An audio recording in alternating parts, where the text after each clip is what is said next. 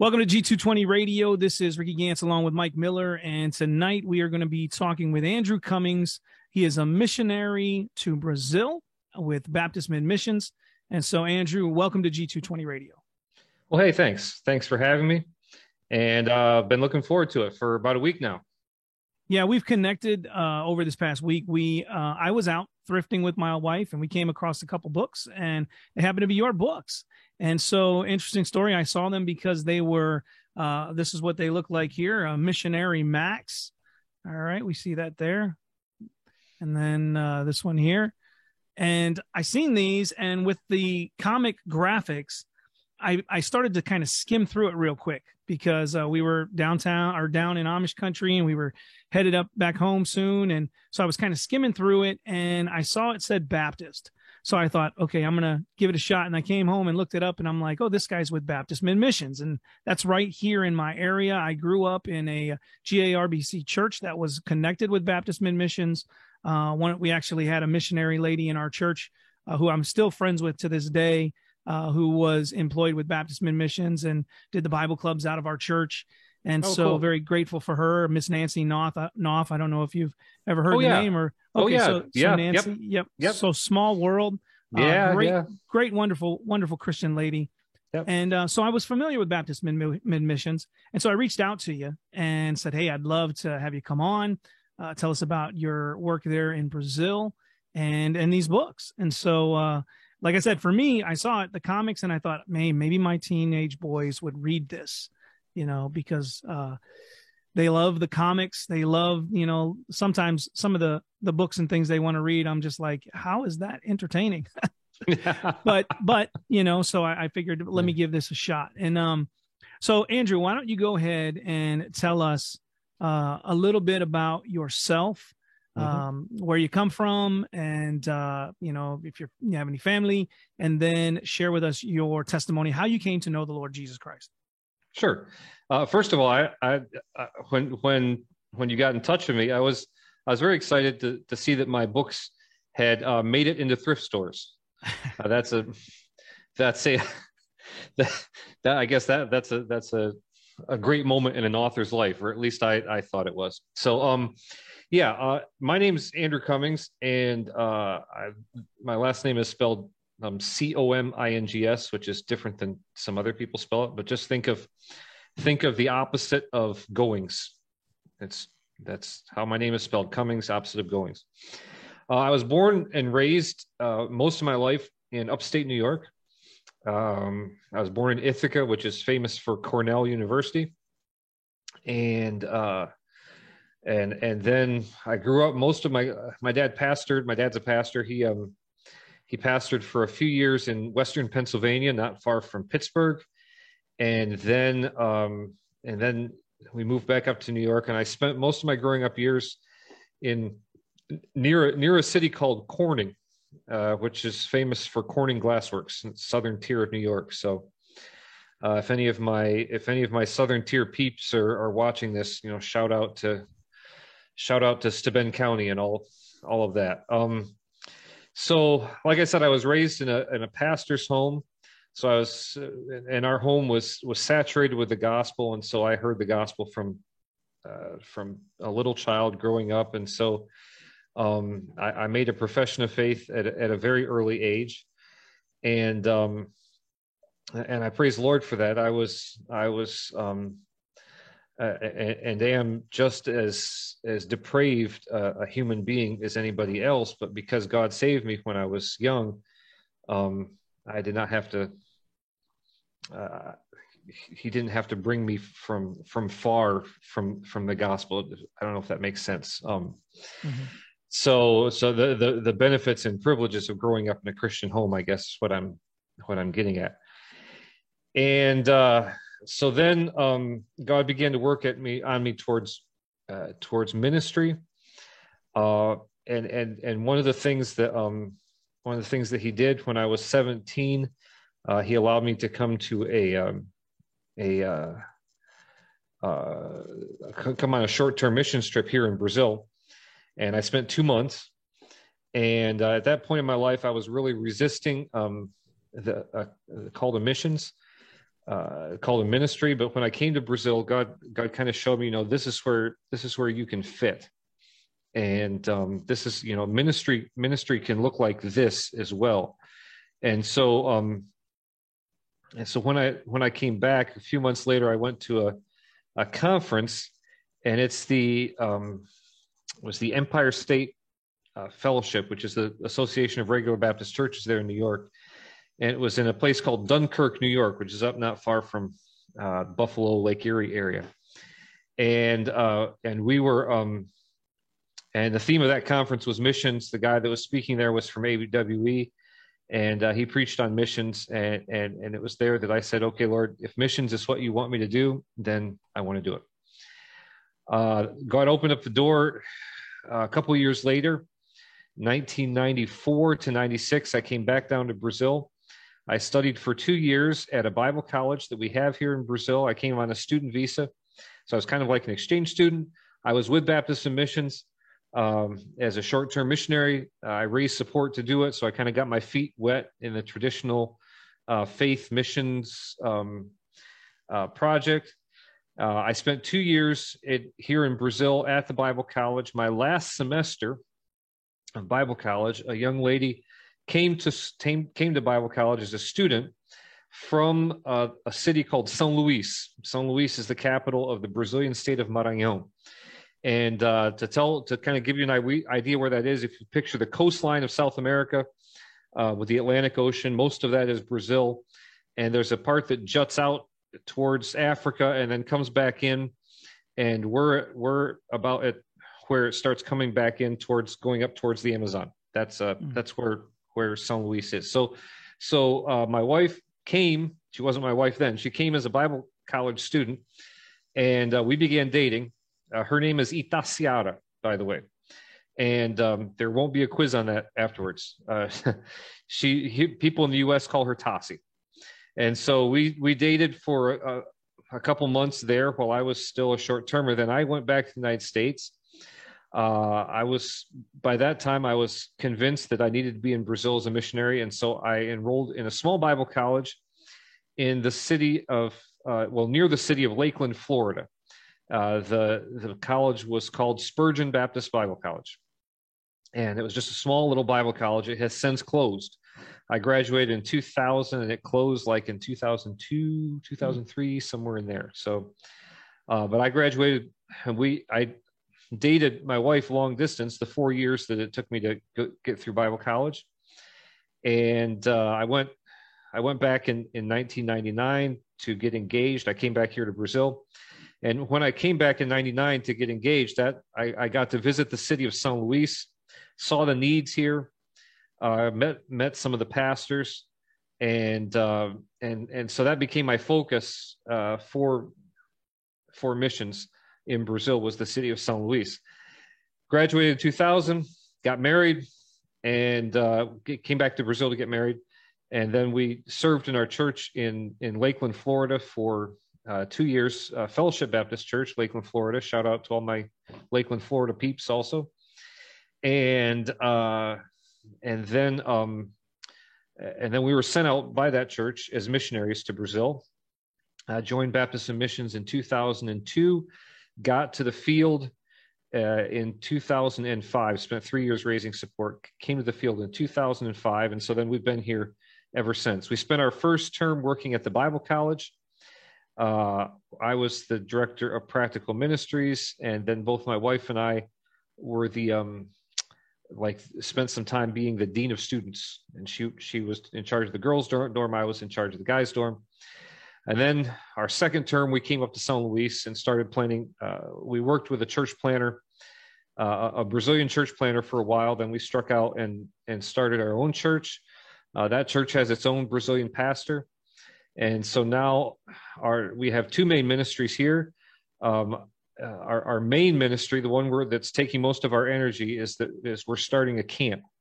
Uh, we bought a piece of property in 2011.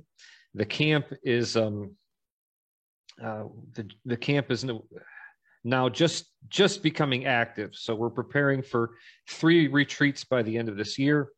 Next year, I hope to have a, a summer program, uh, in place and so on. But we're doing a lot of building of infrastructure. And then our other ministry, other, our other main ministry is um, is a Bible Institute that we're starting here among our churches to prepare people in our churches for leadership in the churches. That's we've identified that uh, together with our co-workers here, our co-pastors. We have we've identified that as one of the biggest needs, and so we've started focusing on that. In fact, we just got back uh, from that. My wife is teaching at that. She's teaching a um, educational methods um, class at the at the Bible Institute. So we just we just drove back from that and turned on the computer, and here we are. Yeah. So that's the that's the Reader's Digest version of of of our ministry and our life, and up to this point. If people want more details, they can go to my website, which is called andrewcomings.com. And uh, that's it's just my name.com. That's just was the most the easiest way for people to remember. And you can find all all kinds of stuff out about us. So. Yeah.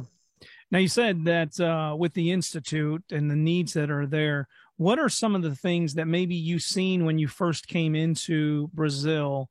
Were some of the the needs or ways in which you could reach the people? Uh, was there like a a hunger for them to hear the truth, or, or was there, you know, like sometimes we see a lot of other you know not not that it's want to make these denominational things but you see sometimes other maybe more charismatic people go into certain areas or um, like I've, I've, I've read with uh, conrad uh, is it uh, conway mbewe over in africa mm-hmm. there's a lot of prosperity kind of gospel being pushed into there what was some of the the demographics there of brazil like what is was there a, a major denominational kind of push or some some bad theology there or just kind of what what did it look like when you was coming into the country? Okay um yeah that's a good question and i'll try to keep this uh keep this short because um yeah we could talk for a long time about this.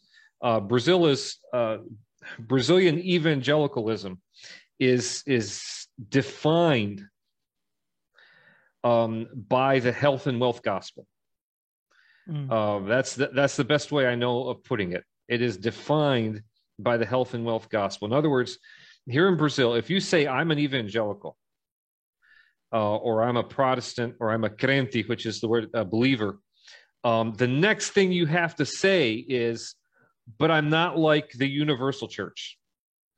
Uh, because there's a there's a huge denomination called here called the Universal Church of the Kingdom of God, and it is a health and wealth uh, preaching money making machine, uh, preying on the on the most um, vulnerable of people and, and the, the neediest of people, taking their last dollars and um, and and then going on to the next you know group. And and they have congregations in in just about every municipality of over a thousand people mm-hmm. and and many with less. And then they have spawned because they were so hugely successful they have spawned other churches you know throughout brazil other denominations. There's there's three main ones the universal church the worldwide church and the and the uh oh what's the other one? Igreja mundial and uh, i forget what the other one is but it, it's there's another one. Um i can't come up with it right now. They're they're all over the place. And so and so that is that's what defines evangelicalism in Brazil. And and because they were so successful, um, quote unquote successful, some of their theology, their theology has seeped into uh, in, into traditional denominational churches like uh, like the Assemblies of God, which is a very large denomination here in Brazil, and even even some denominations that should, this should really know better. Um, so uh, and there has been a there has been a weakening of theological um, thought and theological thinking and theological training let me put it that way in in mm-hmm. in our churches. And to the extent that um one of my colleagues put it this way. He said when i when i came to brazil uh he's he's a veteran missionary of several decades. And he said um when i came to brazil I, I was witnessing to the Roman Catholics. He says, now I find myself witnessing to the evangelicals. Mm. Because there was a time when you know, all the evangelicals in Brazil, the, the main the main opposition was the Roman Catholics, and and uh, all of them agreed, whether charismatic or not, they all would agree on like the five solas, you know, broadly agree on the five solas. Now that is not the case, and so um and so we have that. That's why theological training in our local churches is is so important. That's why our my fellow pastors here I work with with uh, five great uh, Brazilian pastors here in our region, and and that's why we identify. We said that we need to we need to focus on this. So that's mm-hmm. that's one of the reasons we're doing that. Yeah. Now you said uh, that this pastor, that's a veteran, has been been in uh, the ministry for a long time. Said when he came there, it was heavily Roman Catholic. The, the, mm-hmm. Brazil is the place with the big statue of, of yes, Jesus, Christ right? the Redeemer statue. Yeah, yeah, yeah, yeah. yeah. Okay. So yeah, yep. that's that just goes to show the influence of the this this bad theology that's just going out in all these places of the world and yeah. being dominant. Um, mm-hmm. and it's really sad to see. I, I don't know the the the economics of Brazil uh, as a, as a you know in comparison to America, but they really feed on on people, you know, and and you have these individuals when you think of like uh, i think of like i mentioned with uh, africa people that are in poverty mm-hmm. and they're giving everything because they believe that if they sow this seed or they give they're somehow in return going to reap benefits from that and it's really just those individuals continuing to pad their pockets while yeah. these people get poorer and poorer because it's a it's a it's a seductive message it's it's a it's a if you give the little that you have God is going to multiply it. Mm-hmm. And um and and and so and and and so they give the little that they have and and God doesn't multiply because nowhere has he promised to do that. And and then they and and and so then they come and say, well, I gave the little that I have and God didn't multiply it. And and they say, well, that's because you you didn't have faith. Mm-hmm. You didn't mm-hmm. have enough faith. And so now, yeah, go ahead. No, continue your thought. Sorry. Oh no, I was done. I'm that so, was my um I guess to think about it. So I've heard African missionaries talk about this issue. So this is not mm-hmm. just you know Brazil, and I'm sure our listeners have mm-hmm. probably heard this. One thing they've mentioned there is that those who have been burned by the prosperity gospel have kind of hardened their heart to the gospel message and that kind of makes sense with the false teachers proclaiming a false gospel as if it's true. Have you had the same type of experience kind of there in Brazil, or mm-hmm. there's still kind of this in somewhat maybe tender heartedness um, within the people you get to evangelize? It's that, that's that's a great question. It's hardened. It's hardened the heart of the culture at large um, because the culture at large has seen this, and and the secular media here in Brazil is just as bad as the secular media in the U.S., maybe worse. Um, but they've taken this and and and made it the subject of mockery and have lumped all Christians in together, all all believers, Protestants in together with this group of people, and so. Mm-hmm. Uh, for ex- for example, um, uh, I was in a class at the, I'm taking some classes at our local university here, uh, which is another whole story. Uh, but I was sitting in this, it was a sociology class. And I'm, so I'm sitting in this class and the teacher made some, some um, comment about, about churches, you know, the influence of churches in society or whatever. And a girl behind me, sitting behind me said, well, you know, we all know that they're, they're just in it for the tithe money you know, and and um and it was so casual, so matter of fact. It's just a, it's just you know, everybody knows this. Mm. It, it, it, so that's that's something that we have to, like I said, when you say I'm a crente, I'm a believer. Um, th- then the next phrase is, but I'm not like those guys. you know, we we're different. Yeah. And, and so, it, for it, for example, when we when we have when we take offerings in churches, um, we we have to we usually in our churches that that will say it's offering time we don't do this to get any kind of blessing from God. We do this as a, as an expression of our gratefulness to all that God has given us. You know, we have to give that little theological lesson every Sunday in most of our churches before the offering is taken because the mm-hmm. culture is just so jaded uh, towards any kind of giving to churches. Um, yeah. Yeah. Yeah. I, we, we've seen that uh, when we've gone to um, Cleveland State. There's, there's, we go out and we do evangelism, preach mm-hmm. on the mm-hmm. streets, and there's another individual who's heretical, um, has some serious errors, but they mm-hmm. also go to Cleveland State and and other areas in in the city of Cleveland and people have come up and they say oh are you with those guys and it's the same we we say no we're nope. not with them and we are not they, affiliated with them yeah and as they begin to see us interact they often yeah. notice and recognize okay yeah, yeah. you're you're definitely not difference. like those guys there's yeah. a difference here um, but yeah that's definitely would be something you have to work with and work through because like you said people's hearts as a culture become hard to that because yeah. you want to give them the gospel we know the gospel is the power of god unto salvation and it changes hard hearts yeah. but they also have that that that hindrance because of how they've been wronged or mm-hmm. you know how they've seen these people manipulate to make take take people's money and pad their pockets and continue to get rich and drive the fancy cars and have the nice houses while they're still in poverty. And then like you said it always then puts it back on them because they say well you didn't have enough faith. It really it's your fault.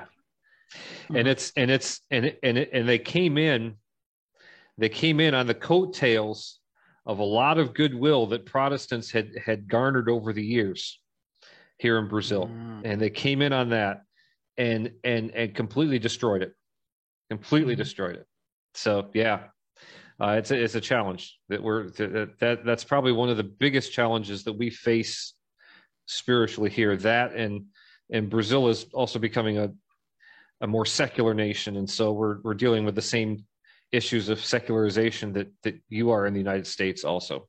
Mm-hmm. So so so when with, you when you go when you go to pray for Brazil and your missionaries in Brazil that you know, those are those are two big ones right there. Mm-hmm. Mike, you looked like you was going to say something. Yeah, kind of thinking about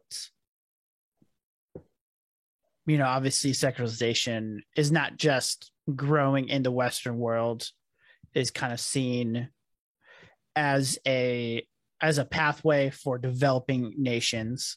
Mm-hmm. And so kind of being in an in a kind of American context, has that provided some apologetics answers? Obviously, with these people kind of I don't know how far behind or or whatnot within kind of the progressive movement, has that helped that knowing that that you've kind of come from a a country that is in one sense secularizing maybe at a faster rate than it used to be but it has this tradition of um bringing in the secular thought. Okay as a as a um where to start? Uh via that, that's a great question man um, so, so, as a uh, as a in in the eyes, let me put it this way: in the eyes of the Brazilian sec- secularist, and and I and and and, uh, and I'll add on to that the the, the left skewing um, Brazilian secularist.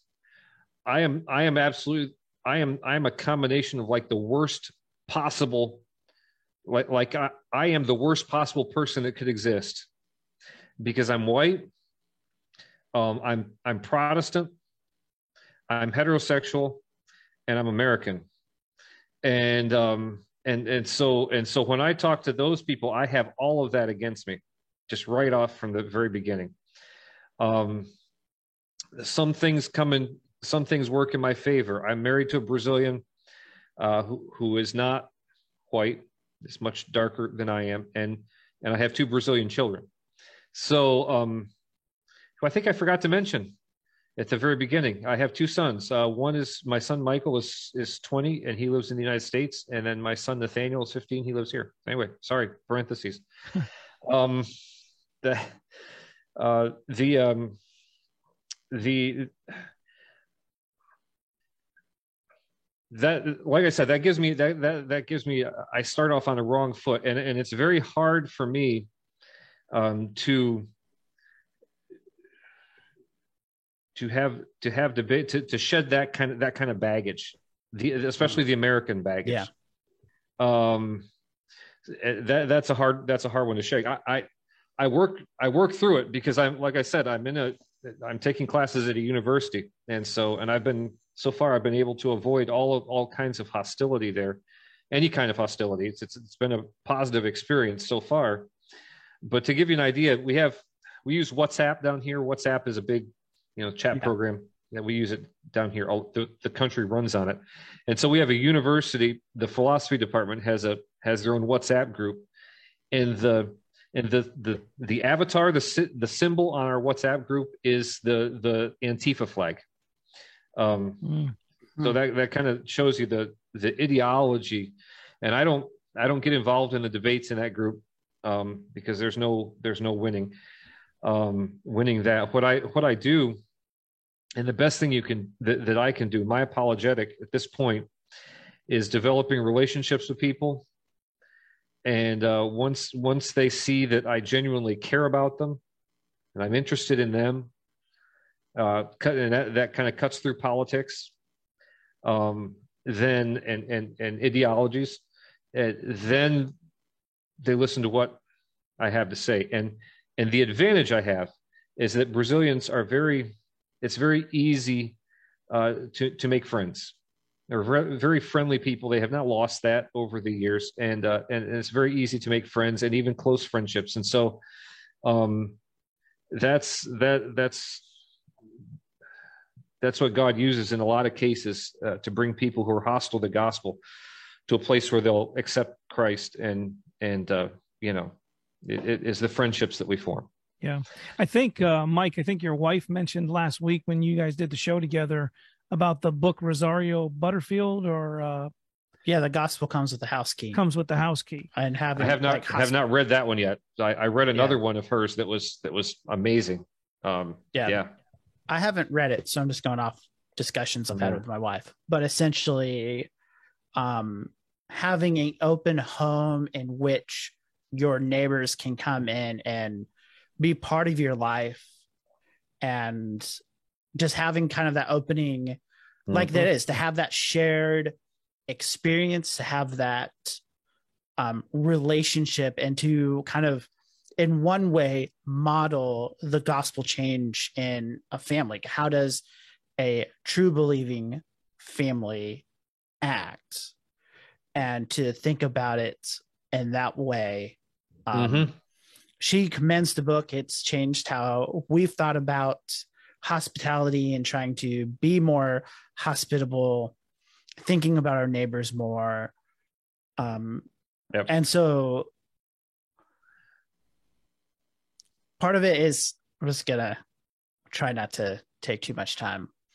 Is I know at times the relationship evangelism gets a bad rap, and rightly so. There are things that need to be Mhm. that are concerning about it, but that doesn't mean you can't create a relationship to share the gospel and have intentional relationships, even with unbelievers, knowing that I might not be able to present the gospel right away, but if I generally care about this person and seek to invest my life in them, not just see them as a gospel opportunity, though that's what it is, but that they're a God image bearer in there. And I think a lot of times in America, we've just kind of waited for the person to respond. I know it's not, I'm not saying that's what you're you're doing, but I do think there is some ways in which evangelism and hospitality and friendships um, create that environment that again kind of softens the heart to the message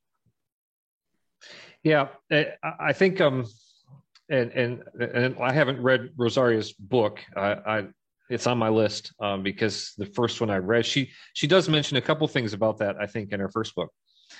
Um, it was And I- influential on her own um, transition Yeah. from Yeah. an enemy of God to becoming a friend of God.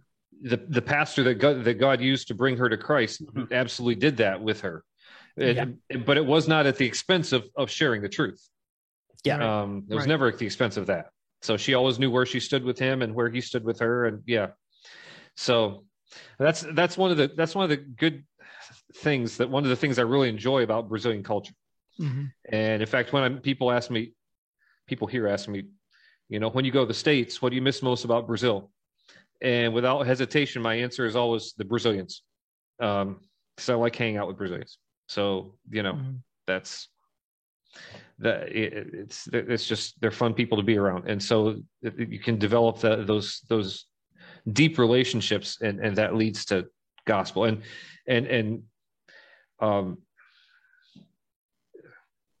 you know, like you said, there's always the balance. You can't do that at the expense of sharing the gospel. You have to be Yeah. bold in sharing the gospel. But if they know they care, you care about you. If they know you care about them, you have an in. So anyway, Yeah. Yeah. I think sometimes in American culture, we tend to forget about other cultures around the world. Um, you know, my, my, my wife, I had brought this up on the show once before. Um, a church that my wife grew up in was very, very kind of legalistic in their approach to, to things. And they had a missionary go off to Africa and then coming back, they said, we want to raise money because they don't have ties over there. So we want to send them ties. Well, I think, and I say that because culture sometimes I think in America we we we don't realize that there's other Christians around the world that are not like us here in America, and so um, Yeah. some of those things you you do get like you know even within the states sometimes you see it. I grew up here in Ohio, and then when I was stationed when I was in the military in New York at West Point, and you'd go to New York City, and just the difference between the Oh, people. yeah. I thought people are Ooh. rude. Then I was stationed in Ooh. Kentucky and I thought, man, everybody's nice. I go to the gas station, people are saying hi. And so it's just, just like within the States, different states are going to have a different kind of atmosphere. Cultures around the world are going to have that as well. And sometimes I think we got to be uh, open to those things and, and willing to say, hey, look, and be genuine. Like you said, it's not just because you're trying to get a friendship with someone to get that mark to share the gospel with them, but it's because Yeah. you genuinely want to care for these people yeah. and and it's not a it's not something fake and people see that and they recognize yeah it yeah if if if yeah if the thing is yeah you- you make a very good point you can't fake it you just can't fake it so uh, it has to be something that's genuine do you love the people if you don't love the people why are you a missionary in that place you know Mhm. as the cultural differences i grew up in upstate new york the the, the cultural difference between where i grew up in upstate new york western new york state and new york city is just Mm. completely is vast yeah it's two different pla two different worlds, basically. And Brazil is a big country. Uh, it's larger than continental United States. Many people don't know that, and so there are cultural differences um, in different parts of Brazil also. So uh, it's, it's and and, and um, I just visited some friends uh, over on our last furlough. We ended up taking a quick trip to Portugal.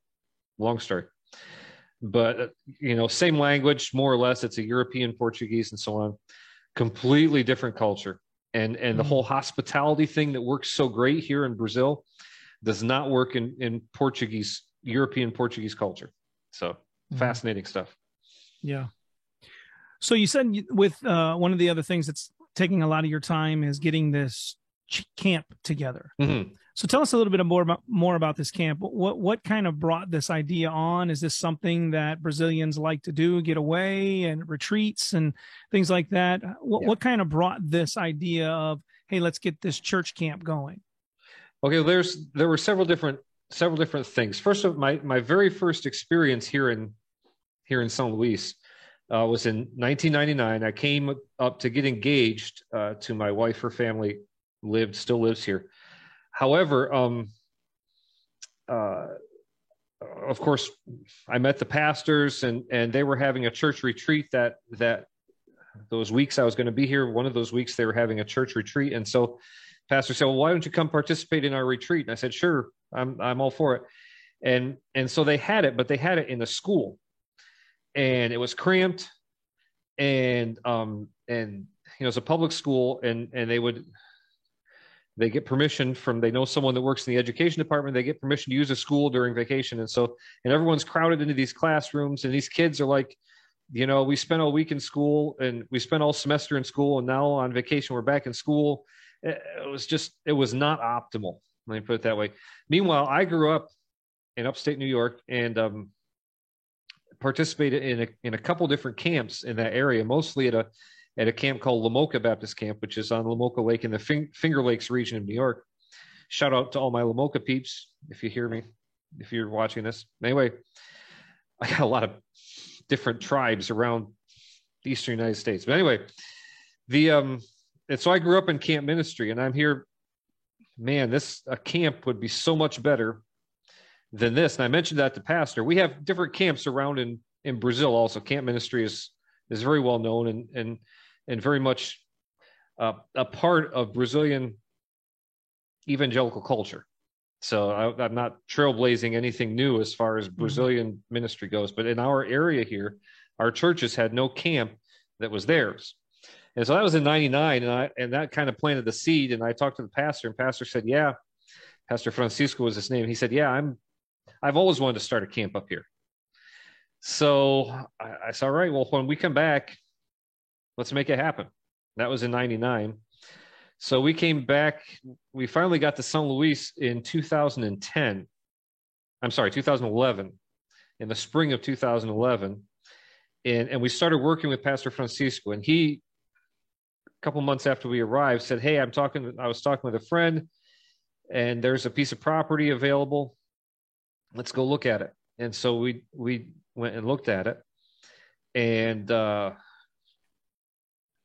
I mean, there was nothing. It was just just weeds, um, uh, jungle. That's what it was. Mm-hmm. And so we um, so we said, well, you know, there and there's a river running behind it and all the kind of stuff. This I said this would make a perfect camp. There's nothing here now, but I can see this as a camp. And so, um, long story short, we we were able to purchase that piece of property shortly after we purchased it, that was in September of 2011. In April of 2012, the Pastor Francisco, we were partnering with him and planning a church. Um, he was shot. Mm. Uh, it's it was a horrible thing. My youngest son was there. He was outside his house, and a guy came up through the street just shooting randomly and shot shot Pastor Francisco. And so it was a and uh, and and he passed away. It was a was a very traumatic time for us. But as far as the camp ministry goes, Pastor Francisco was my construction guy because I knew nothing about construction. I knew about camp ministry, but I knew absolutely zero about construction. So we had a decision. We had lots of decisions at that point, but one of them was: Are we going to keep the camp and try to keep it going, or are we going to sell it? So we we decided to try to keep it going. We started building. I I would hire guys. We we built a wall in the front. We dug a well. We went on furlough. Uh, talked about the camp in different churches. Came back, um, and we started building things. We built a bathroom. Then we built a pavilion. Then we built a kitchen. Uh, then this last furlough, God allowed us to to to raise up some money in some pretty amazing circumstances, but raise up some money to buy an adjacent piece of property where we're renovating a house for dormitories. And uh, in 2020, in the middle of the pandemic, we had our first retreat um, there because that was about the only thing we could do. Everything else was shut down, but we could still go out in the interior. It's about two hours away from where we live. And uh, we could still go out in the interior and people could gather there and have the retreats. And so we, we did that. And it was, it was, it was wonderful. And, and people, people kind of bought into the project at that point. Uh, our churches kind of bought into the project. So now I've got a team of people that work with me on the camp, and I'm kind of training them to in all aspects of camp ministry. I've sent a couple guys up to the states um, to work at Lamoka Baptist Camp uh, to kind of intern there to see how camp ministry works, mm-hmm. and they've come back full of ideas. And so slowly but surely, we're getting this going. And I've it's kind of my you know God directs our lives, and so we no one knows even what tomorrow's going to bring. But as as I plan for the future. I, would kind of like to dedicate the next 10 years of my life um, to that and bring the bring it to the place where we're able to just totally turn it over to the churches and say this is your ministry um, and uh, you know take it and run with it, which I'm sure they'll do. Mm-hmm. So uh, that's where we're at the very beginning stages of that now, but it's it's what we're doing, and I'm pretty excited about it. Yeah. Well, before we get into um, talking a little bit about the books, there, mm-hmm. I would love for you to to maybe share some stories, some testimonies of seeing the Lord work and provide, or in encounters with people. Um, and then maybe some of the struggles that you know the lord has maybe worked in your life to grow you in maybe some some trials that you've faced there as well yeah so where do we start um one of one of the things that I, I try to transmit to people when I'm uh, when I'm in the U.S. and and it's one of the reasons I'll talk about this later when we get into the book. It's one of the reasons for the books um, is that mission serving God in general and missions in particular is never boring. Never ever. I've never I've been a lot of things here. I've never ever been bored. Um so and we have um we have consistently seen let me put it this way we've consistently seen god work through some of the what we would consider some of the worst circumstances that could possibly exist uh, for his glory. Um, and, and and i guess this shouldn't come as a surprise for us as believers because he says he's going to do that. However um, sometimes it, it, still is. Let me put it that way. It, and, it, and it never gets old so i mentioned i mentioned our pastor I'll just pick a couple here. I mentioned our pastor getting shot. That had to be uh, perhaps one of the most traumatic experiences of of our lives, and then it was compounded by the fact that the church we were the church we were ministering in called us to take over the pastorate of that church and that ministry lasted my my first official full-time pastorate lasted one month. Um, and and because the there's a whole lot of details that uh, would take forever to get into but basically because the the widow of the pastor and her and his children uh, viewed the church as their inheritance. Mm. and uh, and legally they were right because of the way that um, the church property had been purchased uh, I was not involved in that in any way, but uh, the way that it had been purchased, it's all in their name. And so I realized that we realized that that ministry was not going to um, fly. And so we, uh, we left, we, we turned in, said, this is, this is just not going to work and uh, turned it over to them. They took the church out of our association and they're, they're to this day off doing their own thing there.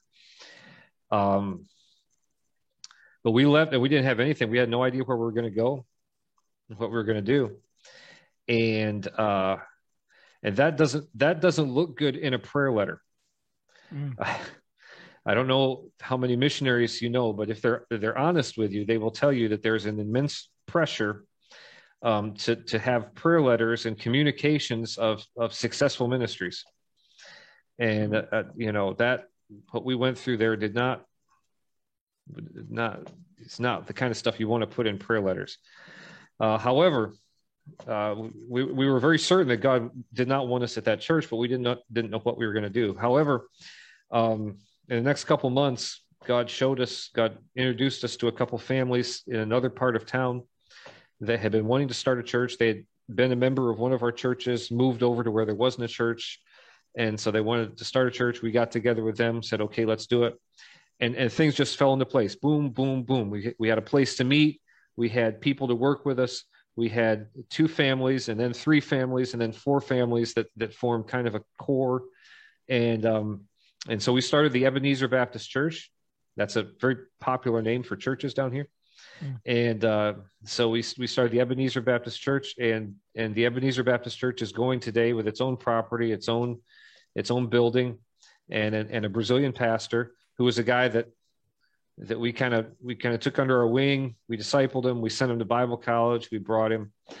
So, but none of none of that would have happened mm-hmm. had it not been for the trauma of April of 2012. Right. And so and so that was something that, you know, that's just one example. There's many, Mhm. many others. Uh, while, while I was pastor of Ebenezer in 2018, we went through a crisis, and and one of our one of our uh, our the largest of our founding families uh, left um, under not great terms. Once again, not the kind of thing you like to put in your prayer letter or on your website. Um, however, um, God taught me a lot through that. Uh, I, I learned a lot, and I and I God God the Holy Spirit re- repeatedly had me asking myself the question, why exactly am I here doing what I'm doing through through that? And and um, I don't know if either of you are have pastoral experience. Um, this is not something that's uncommon to pastors. Um, however, uh, what God did in our church, and I can't go into all the details, but what God did in our church after that, that was 2018, 2019, 2020 were, were some of the most blessed years of church ministry that we had.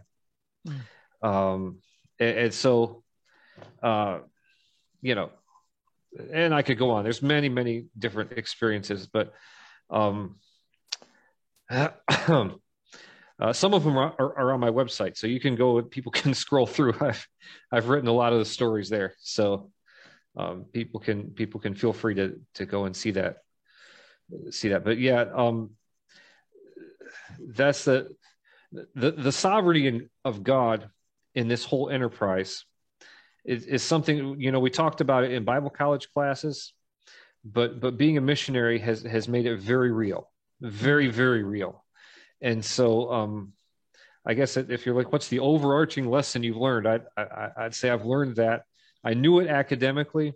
Mm-hmm. I've learned it. How do you say in English? I've learned it in the flesh. Um, experientially. Yeah, experientially. God is sovereign and he's good. And, um, and, and, so all of these things are, you know, it's been, uh, it, it's been quite the adventure over, over the years. Yeah, it's interesting. I, I was having a conversation with the individual at church um, this last week, and I and I said, not everything is black and white. Now, there's clear commands in Scripture. There's there's things that are absolutely there, and you can see it, and it's it's there. You know, you can't get around those things. But when you're dealing with people, right? I'm not a pastor, but in counseling people or having conversations with people or trying to disciple people, and a pastor much more so, you know, than than than I would. But when you're dealing with people, not everything is black and white, and mm. you you you have to be willing to have those conversations. Theologically, you know things, but again, experientially, when you're when you're dealing with somebody who's maybe going through a tough time of divorce and stuff, yes, God hates divorce, but when you're dealing with that individual, there's yeah. things that you're working through. Where another case, mm-hmm. the person may be completely wrong, and you just tell them, "Now you need to repent and stay with your family." Yeah. But over here, yeah. you're trying to work. So not everything's black and white, right? And so you you know it theologically, but when you're experiencing those things, it's like God again just showing you, yes, not just in a in an academic or um, mindset of knowing these things. I'm, I'm showing you, like Mike said, experientially. Yes, I'm sovereign. I'm in control of this, yeah. and I am with you. Even in the good times and the bad times, I'm with you. And yeah, go ahead. It's it's, it's a term that's overused, but um, ministry is is messy. Mm. That that term gets used a lot, thrown around a lot, it, sometimes as an excuse, but it's but it's true. Um, you, a lot of there's there's not a lot of cut and dried when you're working with people and the circumstances they find themselves in and all, all that kind of stuff. Um, yeah, it's uh, and, and, and, and, and the evil one is at work. And so, um, you run into a lot of stuff, man. Oof, mm-hmm. a lot of stuff. And, and, and, and the knowledge that God is sovereign sometimes is the only thing that gets you through it. Right. Amen. All right, so we'll we'll kind of get ready to wrap it up here, and we'll get into your books here. Uh, Missionary Max, you know, like I said, I saw these books here. I'll try to show them again. Um, here we go, Missionary Max. This one here in the Lost City. You got a Nazi sign on this mm-hmm. big scary robot looking guy, yep. and then uh, here, um, Missionary Max and the Jungle Princess. Yeah. And so, like I said, I, I saw these. This was like comic book, uh, you know, um, art there, and I'm like, man, maybe the boys will read this. And yeah. so, uh, but what kind of brought on? I know you mentioned you're going to get into it that missionary work is not boring. Yeah, no, no, not at all. So, um, so the whole maybe the boys will read it. It is kind of encapsulates the whole reason why I did it. Uh, maybe the boys will read it. Uh, mm-hmm. so it started number one. It started with a desire to write. I've been a, I've been a, I've enjoyed writing and and and my whole life, and I've always wanted to write books and fiction. And um, I was in the you if, when you were in the GRBC, did they still have the Talents for Christ competition? I was in the state and then the national writing competition for that growing up. So writing's in my and my dad's a writer. My dad's a fantastic writer. So he's written like lots of Sunday school material for the for the regular Baptist press and all that. Um, so I, I uh, I always wanted to write, and and so what what am I going to write? I wanted to mean something, and but I want it to be fun, and people I want people to want to read it, you know. And uh, I cut some things came together. Number one, I was in my first term in Brazil. I was in my 30s, going through that kind of crisis. I was so young, but anyway, um, the the I thought, you know, if I don't write now, I might never do it you know, because I didn't want to keep postponing it till the end of my life. And oh, then, you know, it's too late. So I decided to start then. And so obviously it's missions, but what I want to write, what kind of thing do I want to write? I was watching a documentary on Indiana Jones, and and it happened to mention that when the Indiana Jones movies came out, there was an uptick in in young men who wanted to become archaeologists who enrolled enrolled in archaeology programs at universities and so on. There was a measurable uptick. And I thought, aha. There are a few things based on friends I have that have been involved in archaeology. There are a few things as boring as archaeology. I mean, you know, um, brushing dirt off rocks. How exciting is that? Except for those rare moments when you actually find something. Mm-hmm. It's boring stuff. But because of the movie, people saw it as adventure. And, and I thought to myself, you know, missions really is adventure. Maybe what we need is our own action hero. I mean, if archaeology can have an action hero, why can't missions? And so that was my, that was kind of my thinking. And it, light came, kind of, well, why don't I write that? And so missionary, and I, so I, then names missionary Marvin, missionary Mel, missionary and, and Matthew, no, and Missionary Max, and that kind of that one gelled. So then um, the story, and, and so I, I started coming up with a story, and I had a few ideas, um, and I I kind of got a rough draft. I back then in my first term, I had Fridays that were free. And my wife very graciously allowed me to go to a little cafe down the road and spend most of my Fridays writing. And so I and I start, then I put the book online on my website, a chapter at a time, and people really enjoyed it, and I got lots of feedback. there was one dear gentleman in my in, in one of our supporting churches who would who would give the church updates on you know well missionary max did this this week so um and and you know it, it, was just a chapter at a time so people really enjoyed it so then i started looking at options to publish and it was it was picked up. I had a friend of a friend, and it was picked up by a publishing house out of out on the west coast somewhere. That it was just a small startup, and they they they produced it as an ebook, and it didn't. It, it you know it did not hit the New York Times bestseller list uh, in that format at all. Uh, still hasn't. Um, but see, in that format, it also would never have been found in the thrift store. So anyway, that that company got bought out, and so I made sure that I got the rights mm-hmm. to my story, and I did a, I kind of did a re-editing of it, and changed a few things up uh, from that version, and then I self-published it uh, using a- Amazon's um, program. Um, I had someone edit it again. Like, it's very important. professional edit. The first book was edited much better than the second book. Um, the third book, which is going to come out sometime, um, I'm gonna I'm gonna do a lot better than I did on the second book. But anyway, um, the that's very important. And I and and the other thing is that I said it's got to have a good cover. And so, um, the book, the whole story has this comic book feel, this adventure feel.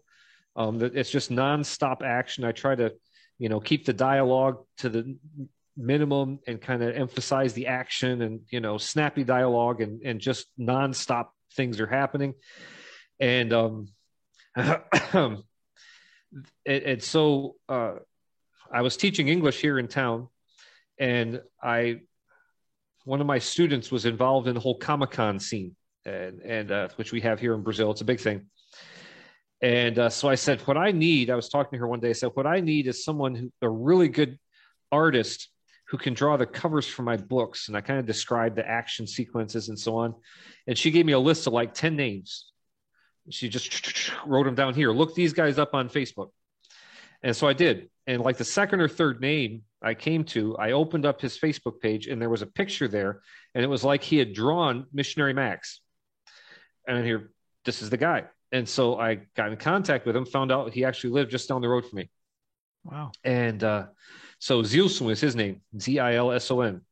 Uh, not a believer, but he and I have become friends, and he's done a lot of other projects for me, both Missionary Max. You can see on the Missionary Max page on our website, there's um, a lot of his artwork there, and uh, and so all the credit for for um, uh, catching your eye at the store and catching your son's eyes and whatever those are that that's my that that goes to Zilson because I did not draw that.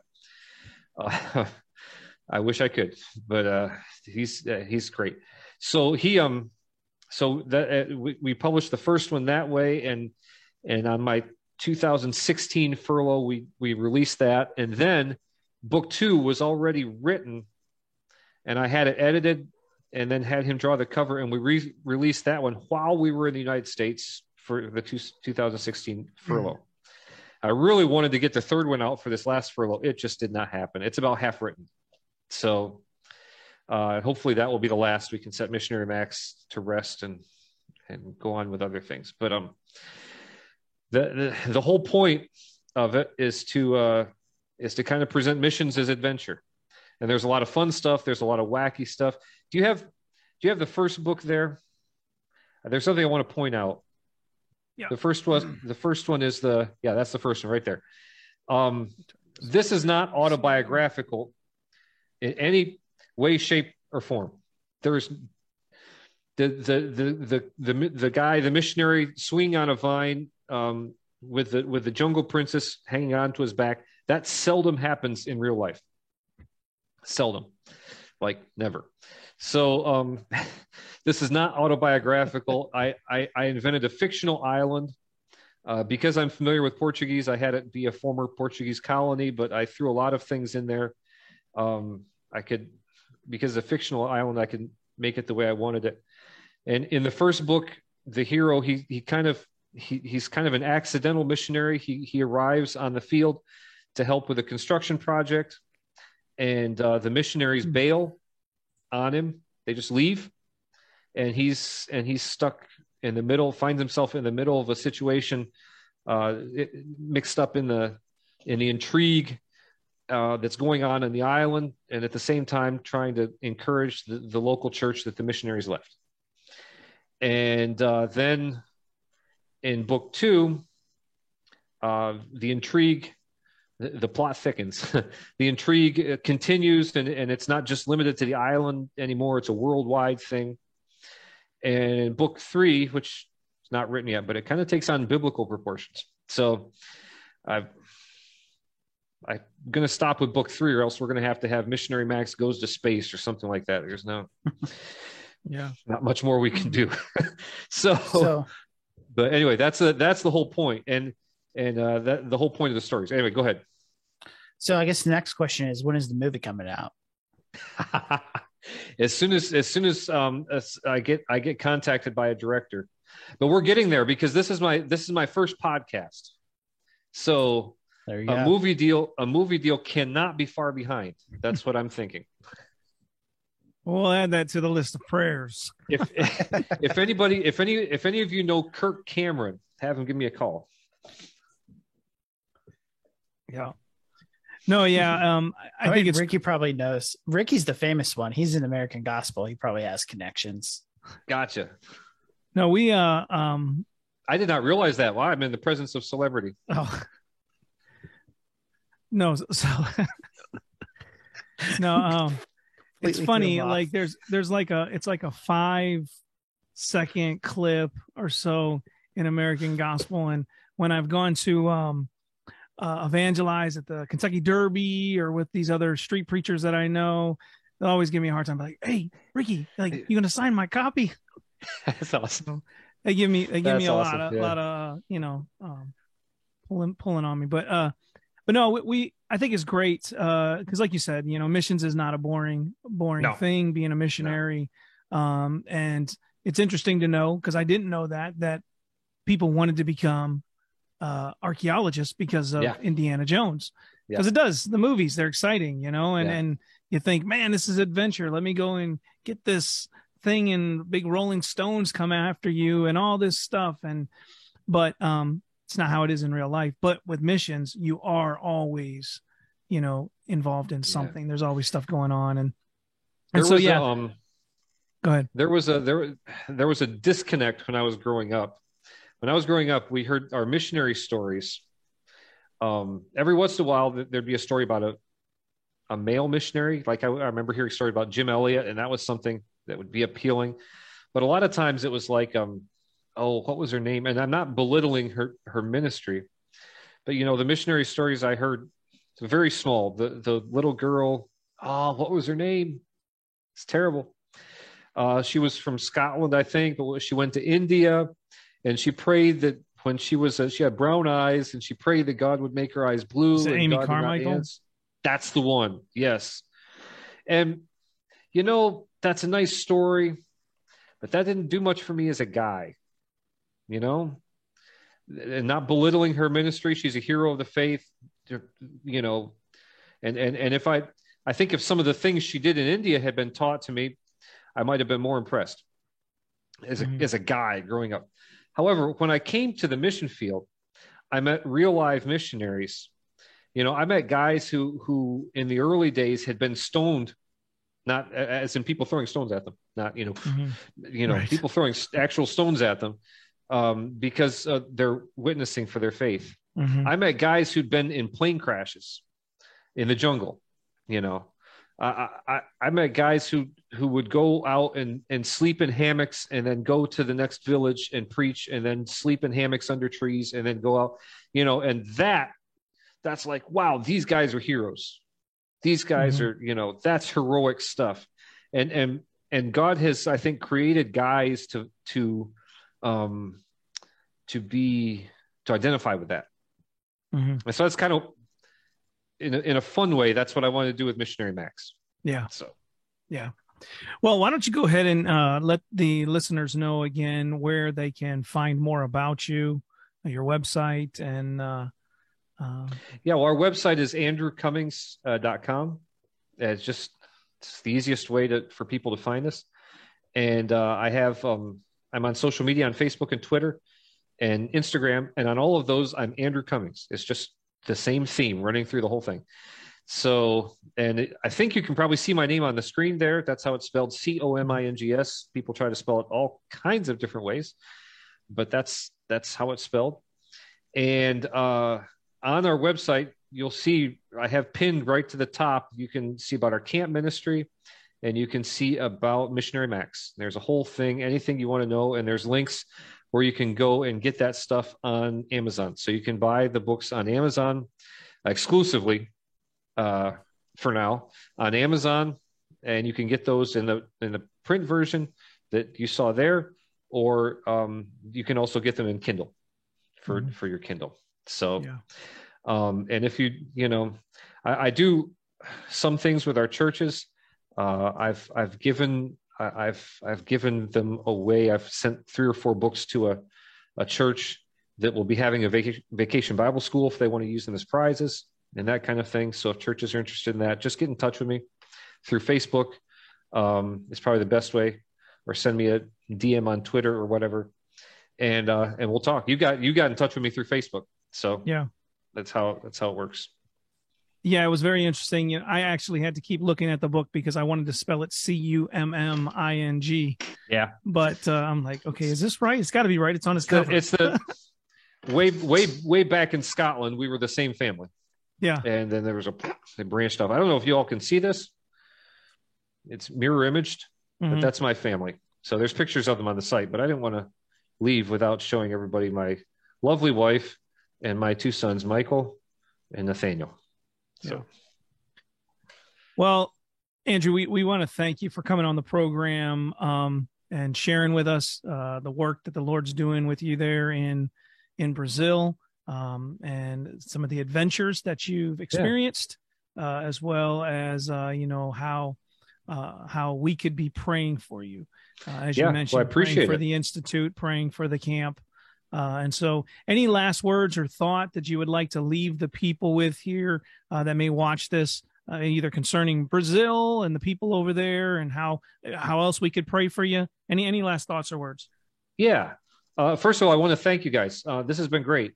This has been. I've always wondered what it'd be like to be on a podcast, and so this is this is this is wonderful.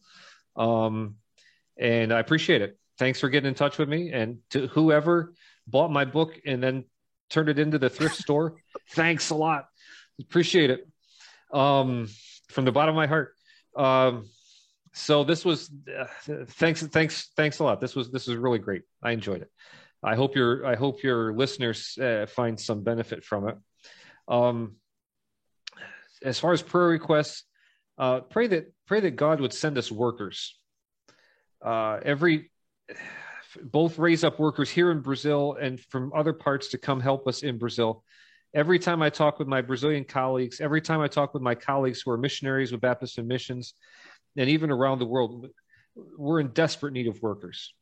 So, so, and, and if you think maybe, you know, maybe I, maybe being a missionary in Brazil is for me, um, contact me. I'd be happy to talk to you because that's our, that, that's our greatest need right now is workers. So um, uh, that that I think is the prayer request that, that, that's on. And I think if I had my colleagues here, they would all be nodding their heads. Yep, that's exactly what we need.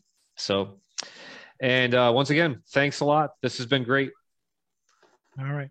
Well, thank you again, Andrew. That's been uh, G220 Radio for tonight. Until next time, God bless.